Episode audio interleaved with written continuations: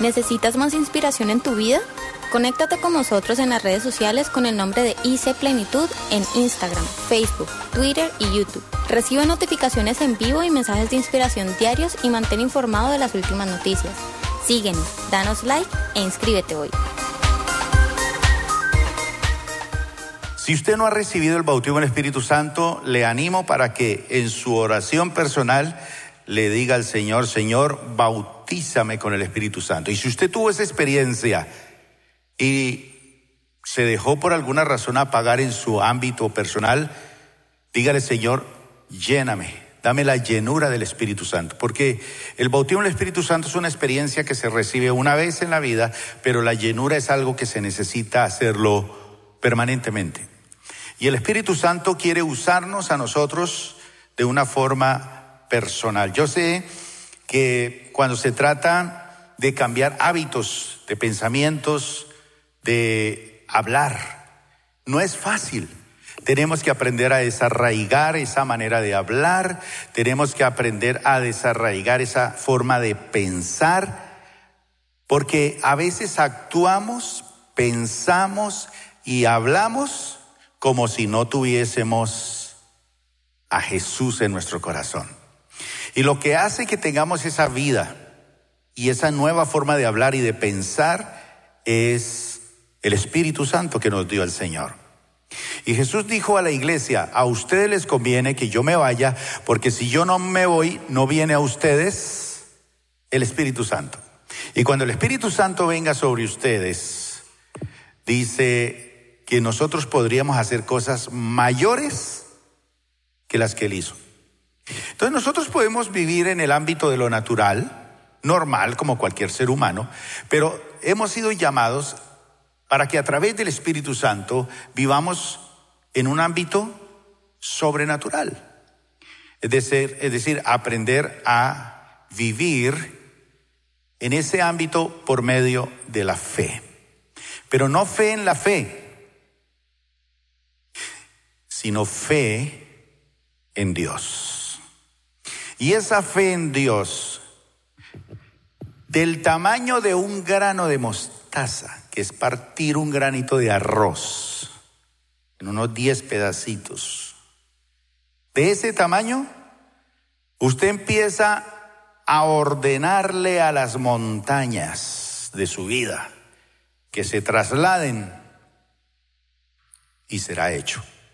Le damos un aplauso al Señor por eso. Alguien le dijo una vez a Jesús, Señor, aumentanos la fe. Yo quiero tener harta fe. Y Jesús dijo, no, no, no necesita meterle tanto la doble a eso. Si tan solo tiene fe como un granito de mostaza, podrás decirle al monte, ¿cuál es el monte en tu vida en este momento? problemas financieros, problemas emocionales, problemas familiares, problemas de decisiones. ¿Cuál es ese monte? Y que todos los días usted habla de ese monte a la gente. Es que tengo una deuda, es que tengo un compromiso, es que tengo que hacer esto. Hoy vamos a ver algunas cosas muy importantes para cambiar muchas cosas de nuestra... Y es sencillo, es tomar decisiones. Pero hay que permitir al Espíritu Santo que trabaje en medio de nosotros y nos dé discernimiento y sabiduría para pasar de esos niveles de niñez espiritual a unos niveles de madurez espiritual. Y vamos a empezar a ver cosas sobrenaturales en nuestra vida. Eso es bien, bien, bien interesante. Eh, la semana pasada leíamos un versículo hermoso cuando el Señor le dice a Moisés, en Éxodo 14, 15 y 16, le dice, pero el Señor le dijo a Moisés, ¿por qué? ¿Por qué? ¿Por qué clamas a mí? ¿Por qué chillas a mí? ¿Por qué gritas a mí. Bueno, cualquiera podría haber dicho, bueno, como así, mire, esa polvareda que viene de atrás son soldados egipcios con el faraón, carros especializados de guerra. Y no nos vienen aquí a peluquear, nos vienen a cortar la cabeza. Y delante tenemos el mar, no hay paso. Estamos bloqueados, estamos estancados. Recuerdan que eso lo hablamos la semana pasada. Y Dios diciendo, ¿y por qué clamas a mí? Entonces Dios le dice, el problema no está en mis manos, el problema está en tus manos. Me he dicho, la pelota está en tus manos. Ya pasó de mi cancha a tu cancha. Ahora el juego lo tienes que hacer tú. ¿Qué vas a hacer con los problemas? ¿Qué vas a hacer con los desafíos que tienes? ¿Hablar de ellos? ¿Por qué clamas a mí? ¿Qué dijo? Ordena. Ordena. En otras palabras, ejerce tu autoridad espiritual. Y ese es uno de los problemas serios que tenemos nosotros. No tenemos autoridad espiritual. Por lo tanto, no hablamos con autoridad espiritual. No vivimos como quien tiene autoridad espiritual. No demostramos lo que tenemos porque vivimos como si no lo tuviéramos. Moisés había ayunado 40 días y 40 noches. ¿Quién de ustedes se le mide a eso en estos días? A ver. 40 días de ayuno y oración en la presencia de Dios. Eso fue tan tenaz que cuando él bajó del monte, los israelitas le pidieron el favor que se pusiera un velo, porque no podían ver el rostro de Moisés, porque reflejaba que había estado en la presencia del Señor. Entonces le pidieron que pusiera un velo para poder hablar con él, no se podía hablar con él. Hoy en día hay algunos pastores que se ponen ese velo, pero no porque les brille el rostro, sino porque no quieren atender a nadie. Y dice la palabra de Dios que Moisés no lo hizo una vez, sino que lo hizo dos veces. Se jaló dos ayunos de 40 días y 40 noches. Oración permanente. Y entonces Dios le dice, bueno, ¿y entonces qué? Deje tanta oradera. Acción, maestro. Yo te llamé para que partas el mar. Así que hazlo sencillo y eso te toca a ti divide el mar.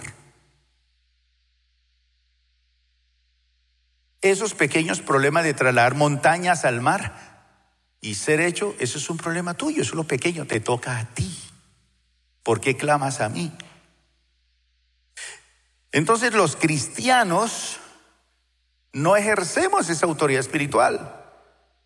Y todo comienza porque nuestro léxico no, no, no está acorde a la palabra del Señor, ni está inspirado, ni fluye por el Espíritu Santo.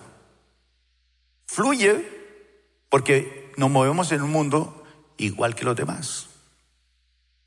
Porque clamas a mí, le dice el Señor, ordena a los israelitas que se pongan en marcha. Y tú, mire al, al hermano que está a su lado y dígale, y tú y usted. Qué bueno que lo pudiera coger del cabello así. Y usted. Deje de orar tanto. Deje de ayunar tanto y demuestra lo que tienes.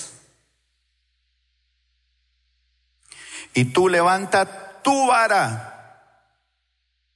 No la vara de su papá, de su mamá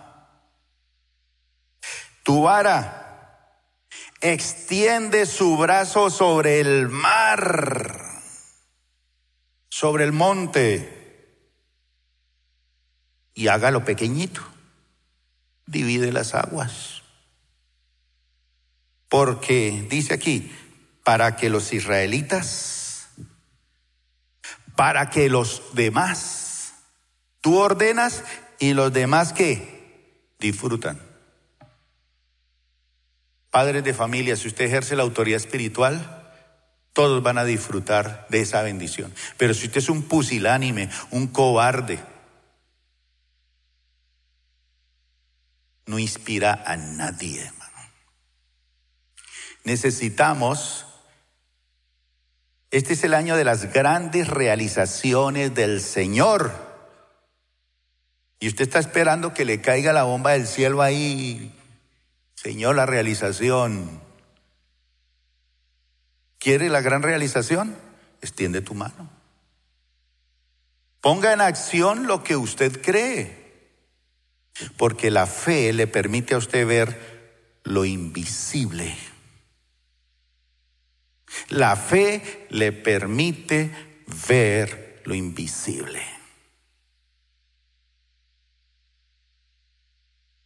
Pero fe en Dios, porque hay gente que tiene fe en la fe o fe en un árbol, o fe en no sé. Entonces, mi hermano, decíamos la semana pasada que primero hay que conquistarse a sí mismo antes de conquistar a los demás. Conquistarme yo mismo. Nosotros tenemos muchas falencias Llegamos con muchas falencias. ¿Por qué perdió usted su primer hogar? ¿Por qué perdió su hijo, su hija? ¿Por qué perdió sus padres? ¿Por qué perdió ese gran negocio? ¿Por qué perdió esto o esto o esto o esto? Falencias. Entonces ahora el Espíritu Santo viene para convertir esas falencias en potencia. Y hay falencias para uno ser lo que tiene que ser. Pero a veces tiene unas falencias también para hacer lo que tiene que hacer. Entonces, si usted tiene fe, no puede tener falencias con la fe. Hay que actuar de acuerdo a la palabra del Señor. Entonces, mi hermano, la palabra del Señor es tan clara aquí que a veces nosotros queremos conquistar el mundo. Los griegos en la antigüedad pusieron toda su mirada de las cosas que existían y miraban para arriba en el universo la causa de todo.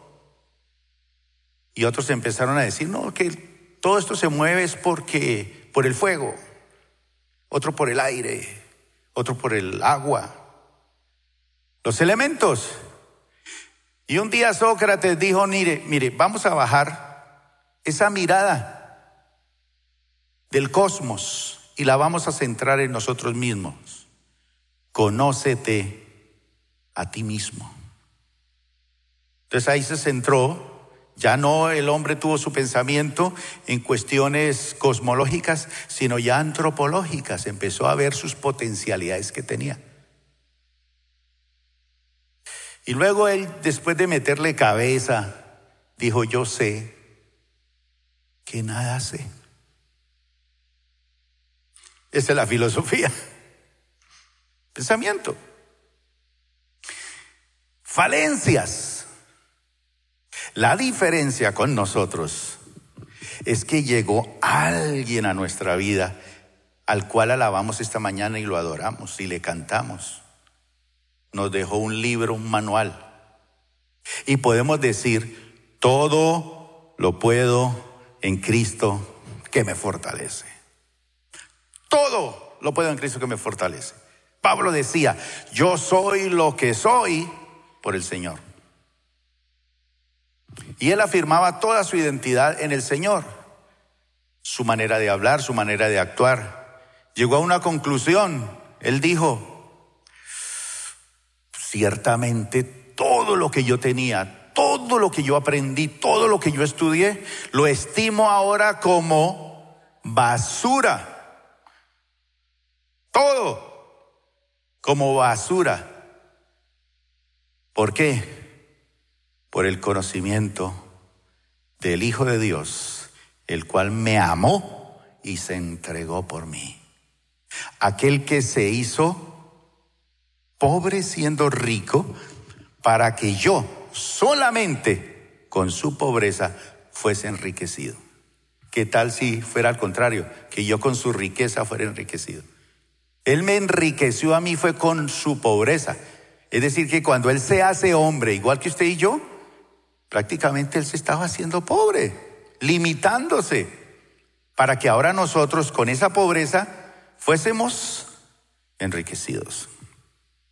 Así que el secreto de la vida exitosa y de la vida en todos los aspectos, mi hermano, está en quién tenemos en nuestra vida. Pero si yo tengo a Cristo en mi corazón, tengo que empezar a confesar, proclamar, declarar, vivir, pensar y actuar como Él es en mí. Pero obviamente tengo falencias. Por eso Jesús dijo, ustedes no se pueden poner a predicar y hacer cosas tontas sin recibir el Espíritu Santo. Porque cuando venga el Espíritu Santo sobre ustedes recibirán poder. Poder. Eso es lo que hace que nuestra vida sea totalmente diferente a la de los demás. Por eso tenemos que cambiar nuestra manera de pensar. Y para cambiar nuestra manera de pensar positivamente, correctamente, de manera perfecta, hay que cambiar nuestra manera de pensar en Cristo. Porque usted puede ir a un seminario de, ¿cómo es que se llama esto? De superación, autoayuda, y le van a enseñar a hablar el lenguaje positivo y poco de cosas. No, no, no, no. Estamos hablando aquí de cambiar su manera de pensar en Cristo. Es decir, ya tengo la mente de quién? De Cristo. Usted puede venir a la iglesia en un Renault 4. Y resulta que un día un hermano aquí generoso de la iglesia le dice, hermano, realmente a mí ya me da pena. Ese carrito seda se lo a este muchacho que recién se casó. Pero usted ya con esa presencia que tiene y esa forma de ser y esa esposa tan linda que tiene y esos niños, tome las llaves de un Audi Q7. Llévese esa bobadita. Y usted se monta en ese carro nuevo que huele ah, delicioso, acelera y eso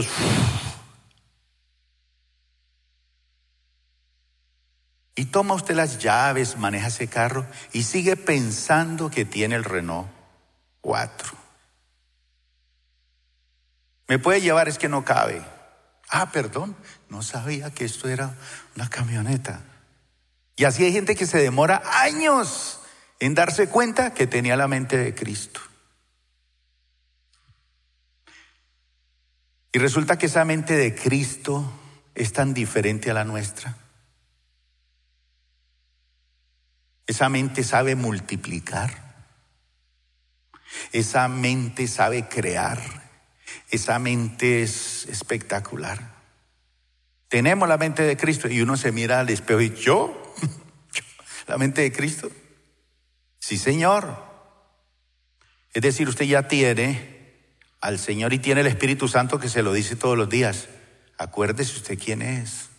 ¿Quién es usted? Ah, yo soy José Redondo Cuadrado. Sí, pero hay algo más. Ah, sí, que yo soy inmortal, yo tengo la inmortalidad del cangrejo. Sí, pero usted tiene algo más.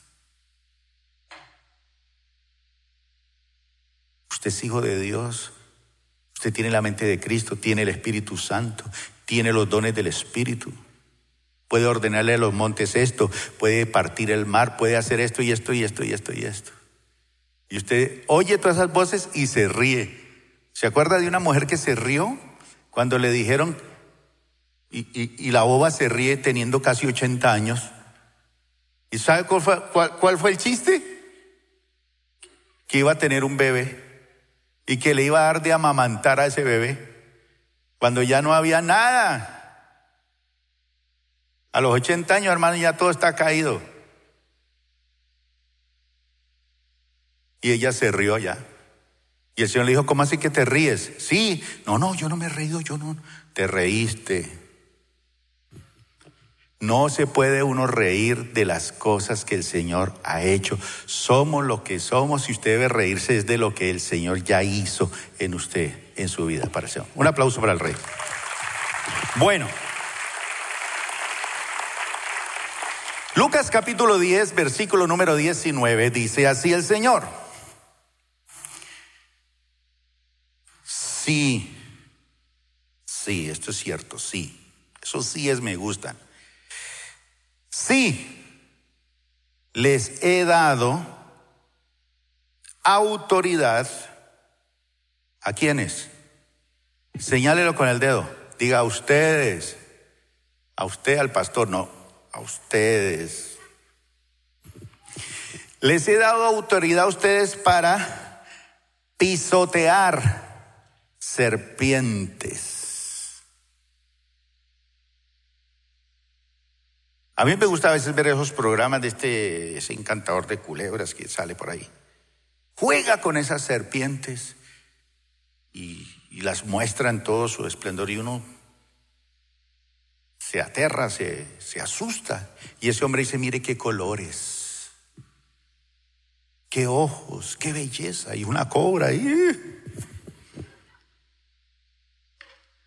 Tiene el poder para eso ha superado los miedos. Y él dice, si este colmillito me llega a morder aquí, tiene este veneno la capacidad de matar 100 caballos en un momento. En un minuto lo mata. 100 caballos. Así que si me dejo morder estaría en un grave problema. Y explica. Pero el Señor dice, les he dado autoridad a ustedes para qué? Pisotear serpientes y escorpiones. ¿Hay alguien aquí que lo ha mordido o lo pica un escorpión alguna vez? ¿Nadie? ¿Duele? Uy, duele. Pero dice algo más, autoridad para pisotear serpientes y escorpiones y, y vencer todo el poder, vencer partes de ese poder, vencer todo el poder del enemigo. Ese poder está ahí, usándolo, porque el diablo tiene poder, pero él no tiene autoridad. Tiene poder, pero no tiene autoridad. Y el Señor nos dijo que nosotros tenemos poder y autoridad para vencer todo el poder del enemigo. Y escuche bien esto, nada les podrá hacer daño. Pero nada, nada. Ahora eso quiere decir que si nada me hace daño, hay unas iglesias en Estados Unidos, lo invito para cuando vaya a Estados Unidos, vaya a una iglesia de esas, que ellos toman literalmente eso de las víboras, que los picarán y todos en el culto adoran al Señor envueltos en víboras venenosas. Y más de uno se ha muerto por ahí. No tentarás al Señor tu Dios. Eso tampoco se trata de eso. Hay que tener el perfecto equilibrio. Pero dice, y nada les podrá hacer daño.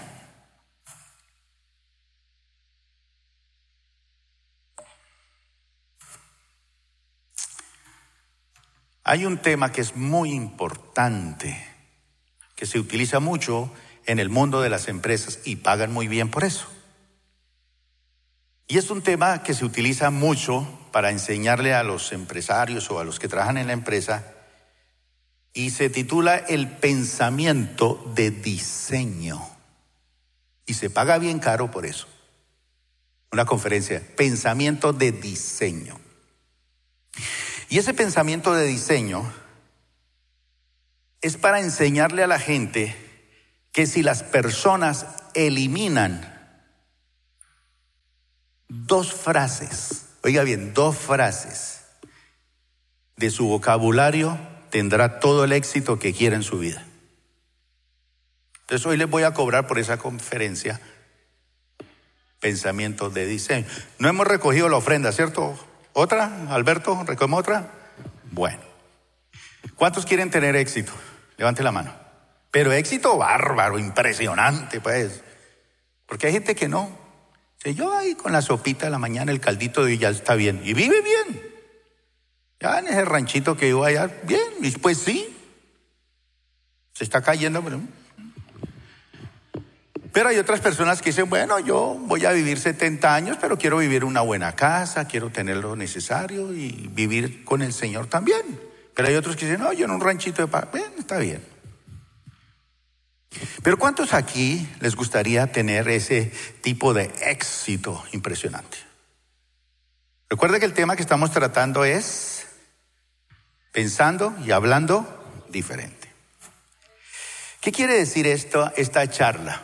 Más o menos es lo siguiente, que la forma en que nosotros hablamos, la forma de hablar, recuerda que la semana yo les dije la semana pasada de ese hablar tóxico que tiene mucha gente.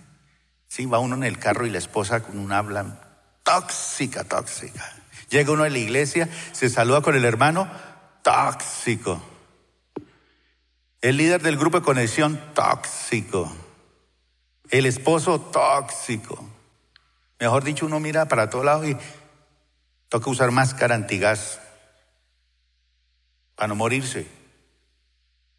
Una forma de hablar y de pensar que es Dios mío. Entonces, la forma de hablar y las palabras de una persona, las que usa una persona, Escuche bien esto.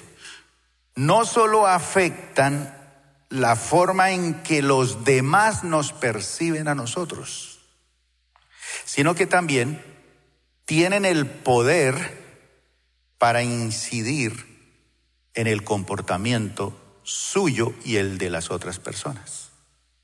A veces usted es un pan de Dios, una belleza. Y uno dice, Señor, congélamelo ahí que no vaya a abrir la boca, por favor. Déjalo así. Porque si abre la boca y actúa, se, tiró todo. Todo. Eh, ¿Por qué? Porque la forma en que hablan, las palabras que dicen,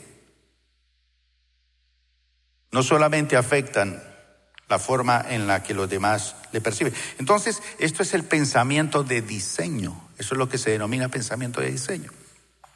Voy a ponerles un ejemplo. Mire, vamos a cambiar dos palabritas en esta mañana. Vamos a cambiar la palabra pero por la palabra y. Un ejemplo. Un ejemplo. Por ejemplo, ¿quién de ustedes ha dicho en algún momento o se ha sentido tentado a decir, yo quiero ir al cine, pero, ¿qué? ¿Quién lo ha dicho alguna vez así? Pero tengo que estudiar. Yo quiero ir a la iglesia hoy, pero es que tengo que presentar un examen mañana. Entonces cuando usted utiliza la palabra pero, y casi los cristianos no utilizamos eso, ¿cierto? Esos peros. Cuando usted utiliza la palabra pero, ¿sabe qué crea inmediatamente? Ese es el pensamiento de diseño. Inmediatamente usted diseñó qué? Un conflicto. Por eso es que vale tanto esa conferencia. Yo no sé por qué me la paso metido en problemas. Es que el diablo, el diablo y el diablo a mí que me esculque, yo no me he metido en sus cosas.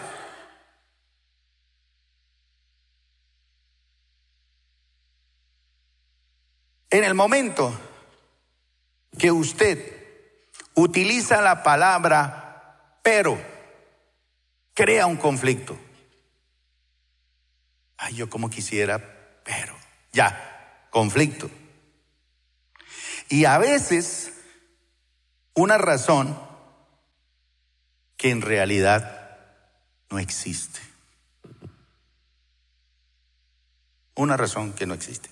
En otras palabras, por ejemplo, ¿es posible ir al cine y hacer su trabajo? ¿Qué dice? Claro, solo tienes que encontrar una solución, una solución. Por ejemplo, cuando usted utiliza la palabra y,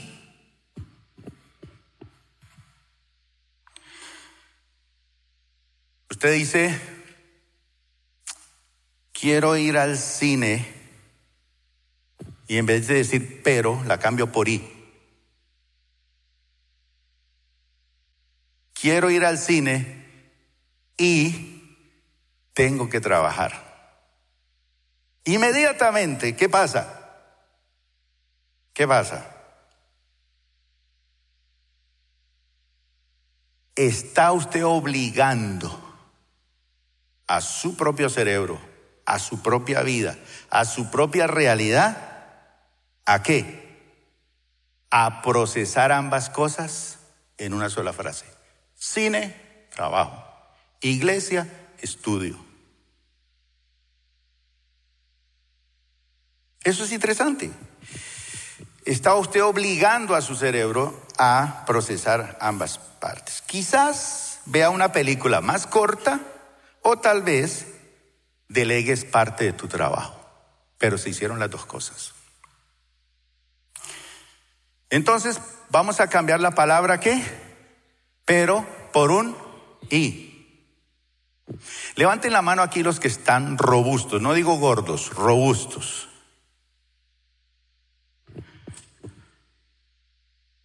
Cambie la I por una O. En vez de comer papa y arroz, coma papa o arroz. Y se le va la barriga. Cosas así de sencillas, ¿sí? Ahora, cambie esa excusa que usted pone siempre del qué, pero, y cámbiela por el y. Entonces la esposa le dice, mire, es que yo quiero que me acompañe al centro comercial mañana porque necesito comprarme unos zapatos. Uf, ya usted sabe, toda la mañana se fue. Porque ella va a ver todas las tiendas, se va a medir todos los zapatos y no va a comprar nada.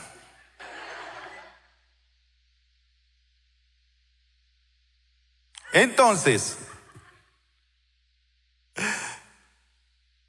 ¿qué tiene que decirle usted a su esposa? Pero es que usted mira todas las tiendas y no compra nada.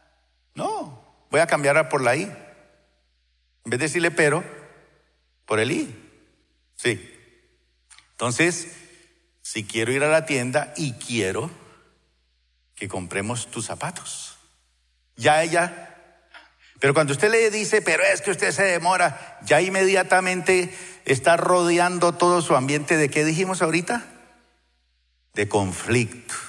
Por eso esa pobre señora antes viene al culto. Antes le cocina a mi hermano. Uf, una toxicidad terrible. Bueno, otra palabra, vamos a poner otro ejemplo para esto del pensamiento de diseño. Cambia otra palabra. La palabra tengo que hacer por quiero hacer. El tengo por el quiero. Entonces, por ejemplo, la próxima vez que usted piense, tengo que ir al culto, tengo que ir al encuentro, tengo que diezmar, tengo que hacer devocional. Cámbiala por quiero hacer devocional, quiero ir al encuentro, quiero ir al ayuno, quiero ir al culto, quiero ir de compras. Este es un ejercicio muy efectivo. ¿Por qué? Porque a través de este ejercicio empezamos a tomar conciencia de que lo que hacemos en nuestra vida, y en este caso en nuestra vida cristiana, incluso las cosas que encontramos desagradables. Como por ejemplo, no crea que para todos ustedes es agradable venir al culto. Para ustedes, algunos de ustedes es desagradable, porque se perdieron el Tour de Francia, la novela, la película, la ciclovía. quedarse durmiendo en tele, viendo televisión. Es desagradable. Otros dicen, ah, tengo que ir al encuentro, tengo que ir al culto, tengo que diezmar. Ah. Ya en ese momento que usted empieza a decir eso, bloquea.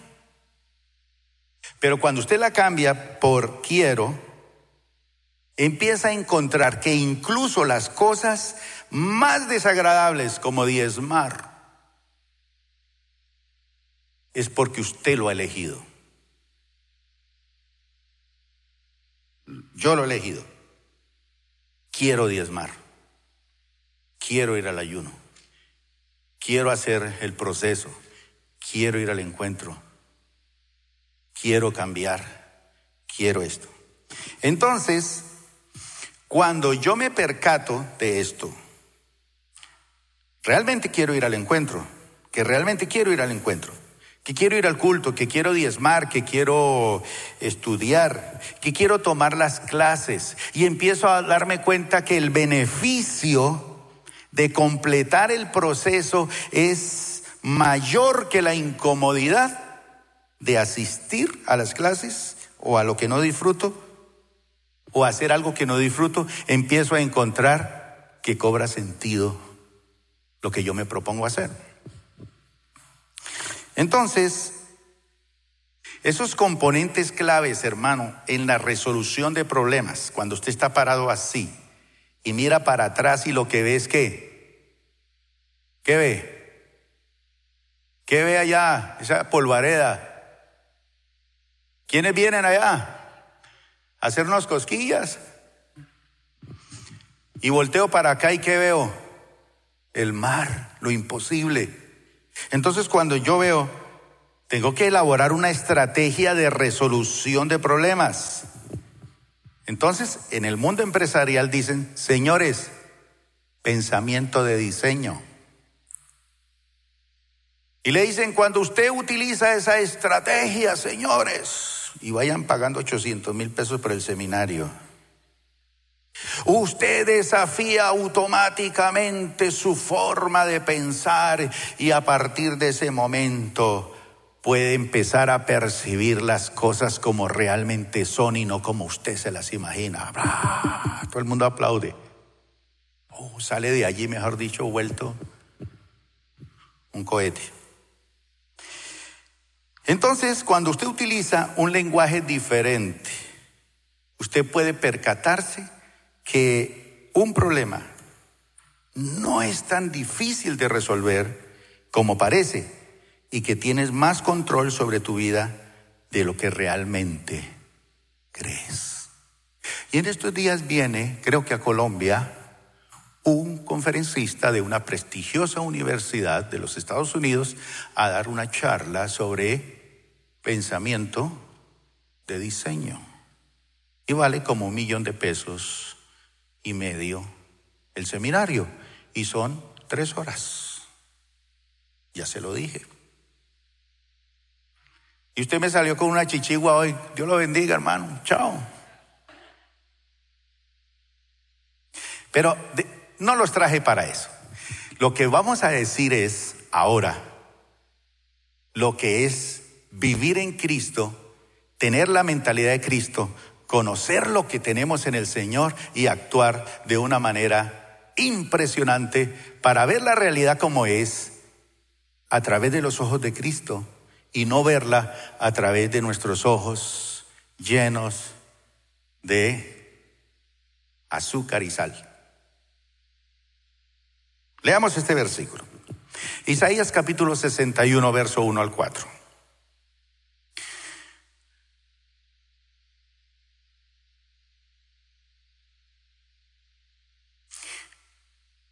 ¿Estamos?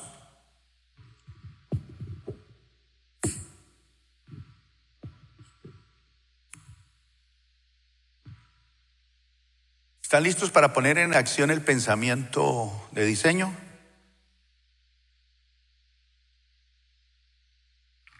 ¿Cuántos tenemos la mente de Cristo? Bueno, ubíquese allá, ya, Estoy en el Señor. Dice así. Lean conmigo todos al tiempo. El Espíritu del Señor Omnipotente está sobre mí. Ah, ah, un momentico, un momentico, un momentico, no más. Hasta ahí, hasta ahí, hasta ahí. ¿No lo han publicado todavía? Bueno, hasta ahí, volvamos a repetir. El Espíritu. Ok, imagínese diciéndole usted a su esposa que le haga ese bistec que usted quiere que le haga y ella no quiere hacerlo así.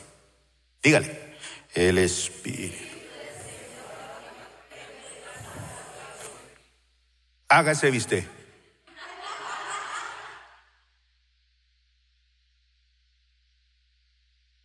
Pero usted va como una gallina. Usted no dice el espíritu del Señor está sobre mí. Mi amor sería tan amable. Me deja, yo, yo, le, yo le pico la cebolla y los tomates. Y yo le traigo el agua y le traigo la sal. Y para que no se lastime sus manitos, yo le saco la, la carne de la nevera y se la pongo en el sartén. Y tú nomás observas cómo se y, después si quieres me puedes servir ahí con un platico ahí desechable. Y ella lo mira de arriba abajo, ¿viste? El Espíritu del Señor Omnipotente está sobre mí por cuanto me ha ungido para anunciar buenas noticias. Buenas noticias Buenas nuevas a los pobres. Tengo buenas noticias para la gente pobre. Sigue. Me ha enviado a sanar los corazones heridos. Más. A proclamar liberación a los cautivos y libertad a los prisioneros a pregonar el año agradable del Señor, el año de las grandes realizaciones. Todos los años son agradables, pero este año es el año agradable del Señor. Y el día de la venganza de nuestro Dios. Él va a volver esos enemigos trizas a consolar a todos los que están en duelo y a confortar a los dolientes de Sión.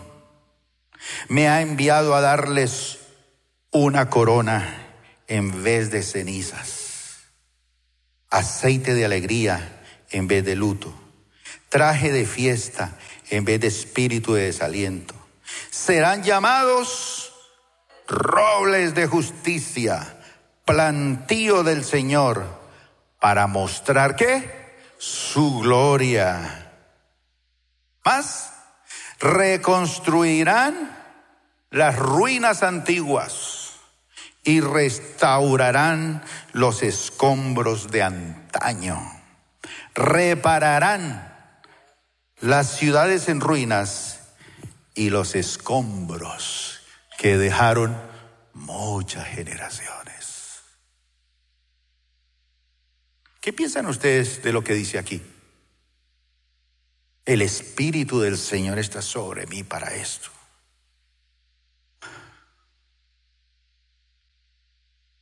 Levante la mano aquí los muchachos que están sin novia. Levante la mano. ¿No hay? Bueno, entonces las muchachas que no tienen novio, a ver, o viudas, solteras, no sé,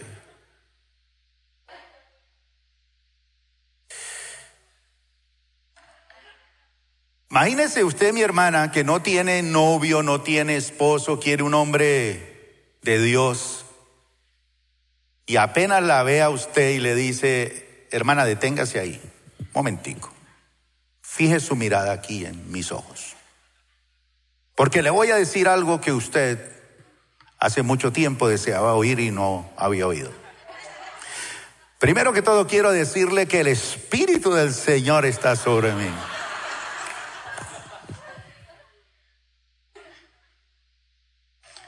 Y me ha enviado para decirte que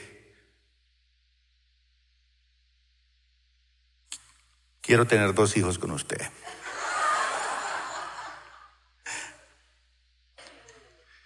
Y ahí mismo ella te reprendo, Satanás, y lo sacan. No, no estamos con la mente del Señor. Ella se asusta, dice, el diablo. Supuestamente el que llega, llega todo cobarde, con una flor toda marchita, tembloroso. Hermana, es que quiero invitarla a 40 días de ayuno y oración. A ver si el Señor le muestra si yo soy el hombre. Métale 80 días de ayuno y oración y nada, y no hay nada. Y así sucede en el mundo espiritual. Los demonios se ríen de nosotros. Le traemos propuestas de qué? De derrota, de fracaso. Intoxicamos nuestra vida. Otro versículo. Romanos capítulo 4, verso 16 al 21 y del 21 al 23 dice así. Bueno, dice aquí el primer versículo, clave para que usted hermano ponga en acción. Dice que seremos robles de justicia. ¿Sabe qué es un roble? Eso no se raja fácilmente, eso es madera para toda la vida, eso es una belleza de madera. Un mueble en roble, es una cosa. Somos robles de justicia. Nunca cambiaremos. No nos afecta ni el sol, ni la lluvia, ni nada. Ahí estamos, más firmes. Pero este segundo versículo habla de padre. Padre. Una cosa es que usted quiera ser padre. Otra, que usted sea padre y otra que usted pueda ser padre. Porque a lo mejor usted es hombre, pero no sirve.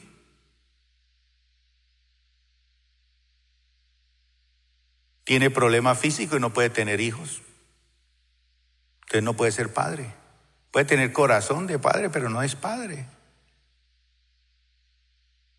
Para que usted sea padre, tiene que tener hijos. Hijos. Usted puede mirar a su esposo y decir, sí, es papá, porque pudo hacerlos. Y padre es tener hijos. Imagínense, como estamos hablando del ámbito sobrenatural, me encanta cómo es Dios. Escoge un viejito, viejito prostático ya,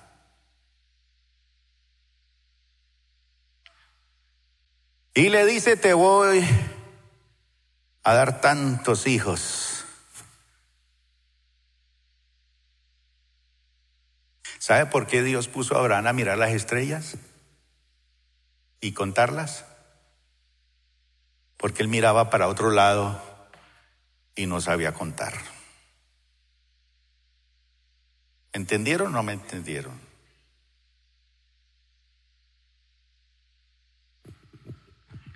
Entonces Dios lo lleva a mirar las estrellas. Cuéntalas. Y le dice a un viejito estéril que ya no podía tener hijos ni nada, que va a tener hijos y que va a ser padre de multitudes. Cuente la arena del mar, cuéntelas, así van a ser sus hijos. Mm. Una cosa es eso y otra cosa es hacerlo realidad. ¿Cuántos aquí quieren convertirse en padres? Levanten la mano. ¿Cómo fue llamado Abraham? ¿Padre de qué? No. Padre de la fe. Padre de multitudes sí se hizo, pero eso fue secundario. Fue más grande el ser padre de la fe y llegar a llamarse amigo de Dios por esa fe que haber hecho a, Isaac. Porque Dios siempre nos llama mucho más allá. Tú uno podría quedarse, ay, yo es que yo no puedo, pero es que no sé. Yo tan viejito y la otra viejita allá riéndose en la tienda atrás. Este Dios tan chistoso. ¿Por qué no busco otro por allá para echar ese chiste? Pues aquí. Y Dios está hablando en serio. ¿Cuántos creen que la palabra de Dios es en serio? Que esas promesas son en serio. Claro que sí, hermano. Eso es para usted. Eso es para que no, no se ría. Entonces le dice a Abraham, bueno, yo te voy a hacer padre de multitudes. Y cuando tuvo a Isaac se lo pidió. Y él lo ofreció. Pero lo más grande no es el hecho de tener un hijo y tener muchos hijos, porque eso se formó una nación poderosa. Es que fue llamado el padre de la fe. Y dice la Biblia que el que origina la fe y el que consuma la fe, el que principia y da origen a la fe y la termina la concluye, hace todo tan efectivo. ¿Quién es el autor y consumador de la fe? ¿Cómo es que Abraham, miles de años atrás, tuvo la conciencia de ese que es el autor y el consumador de la fe, introducirlo en su vida y empezar a vivir de acuerdo a ese principio para llegar a ser el padre de la fe. Pero nosotros nos da miedo ser padres. Pero aquí va la palabra de Dios para los que temen ser padres. ¿Cuántos quieren ser hijos? Padres, perdón. Mire, leamos. Por eso, la promesa viene por la fe a fin de que por la gracia quede garantizada para toda la descendencia de Abraham. Esta promesa no es solo para los que son de la ley, sino para los que son también de la fe de Abraham, quien es el Padre que tenemos en común delante de Dios, tal como está escrito. Te he confirmado como Padre de muchas naciones. Así que Abraham creyó en el Dios que da vida a los muertos y que llama las cosas que no son como si ya existieran, contra toda esperanza. Abraham creyó y esperó y de ese modo llegó a ser padre de muchas naciones, tal como se le había dicho. Así de numerosa será tu descendencia. Su fe, ¿qué? no flaqueó, aunque reconocía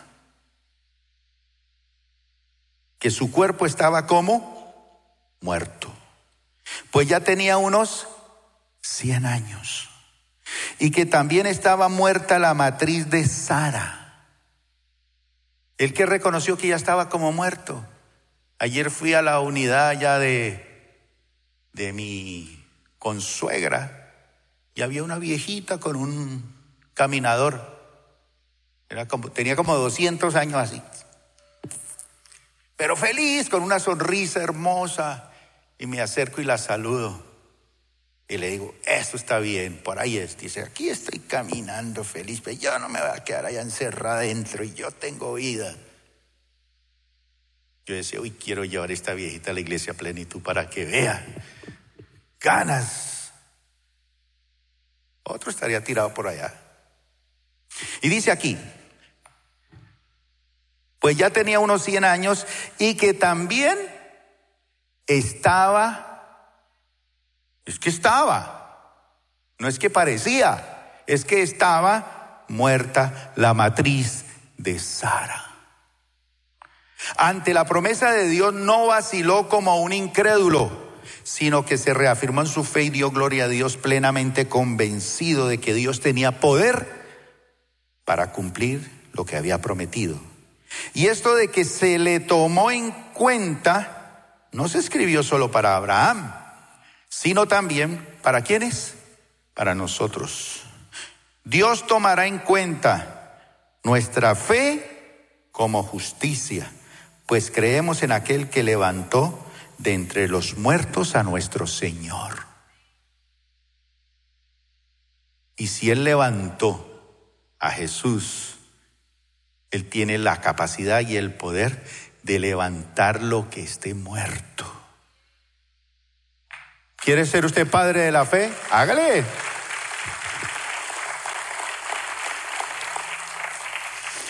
Él fue primero llamado padre y luego se convirtió en un padre. Mi hermano, así que es muy fácil la alternativa. O somos padres creyentes, padres de fe, o somos nada más que padres de nombre. Nombre. Estamos hablando de cosas tóxicas y enfermedades. Ustedes saben que es un antiséptico, por ejemplo, un antiséptico que usamos todos los días. ¿Cómo se llama? El alcohol. ¿Para qué se usa el alcohol? Desinfectar. Si usted puede mirar ahorita con los ojos espirituales su alma, ¿cuántas cosas hay que desinfectar allá adentro? Tóxico, forma de pensar, de ver la vida aunque tiene la Biblia todavía, eso no se asimila. Mucha toxicidad, mucha bacteria, mucha enfermedad, mucha cosa. ¿Sabe cuál es el antiséptico para el alma? La fe en Dios. Por eso dice la palabra, ¿qué es lo que vence al mundo? Nuestra fe. Pero ¿qué es lo que tiene vencida la iglesia hoy en día? El mundo. Se nos ha metido tanto en nosotros que hablamos como el mundo, pensamos como el mundo. ¿Cómo está la economía del mundo? En crisis. Como la economía del mundo está en crisis, nosotros también, ahí vamos también pasando y el Señor va a hacer pasar por ahí. No. Las cosas con el Señor son diferentes, mi hermano.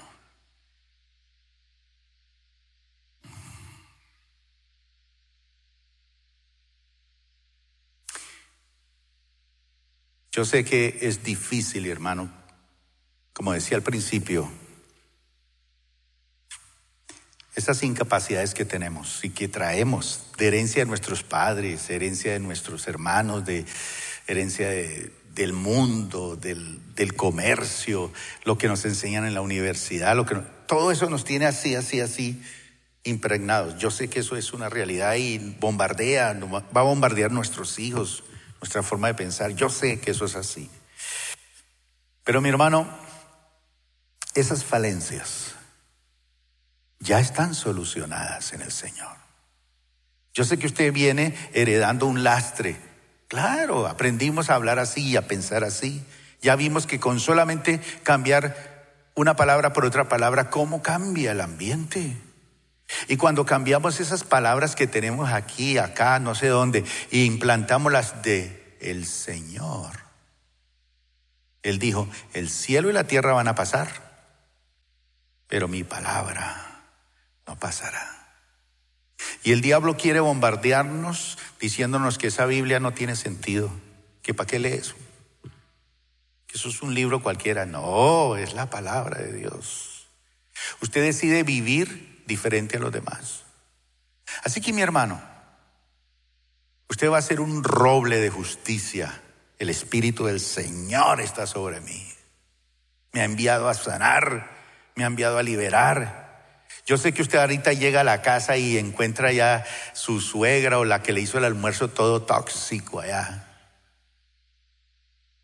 O a lo mejor una un abuelito, una suegra espectacular, toda tierna, le hice el almuerzo con cariño, todo bien organizadito porque vienen de la iglesia. Oh, qué delicia. Vamos a construir eso en el Señor. Ese es el año agradable del Señor. Empezar a hablar diferente, a pensar diferente. Dejemos ese léxico y convirtamos, volvámonos en padres de un nuevo sistema de vida en el Señor, como dice su palabra. ¿Por qué? Porque la fe le va a permitir a usted ver a partir de esa fe en el Señor, esa fe en Dios, le va a permitir empezar a ver lo invisible. Y cuando usted empieza a ver lo invisible, entonces empieza a creer lo que es increíble. Uy, yo no puedo creer eso, pero créalo. ¿Será posible todo eso? Sí, porque la fe es el antiséptico del alma. Entonces usted empieza a creer lo que es increíble y va a empezar a recibir lo imposible. Gracias por acompañarnos el día de hoy. Nosotros creemos que Dios quiere hacer más cosas para ti y a través de ti, y nos encantaría saberlo. Si has sido impactado por este ministerio, compártelo en nuestro correo electrónico info.plenitud.org. Otra vez muchas gracias por acompañarnos y esperamos que este mensaje sea de bendición para ti.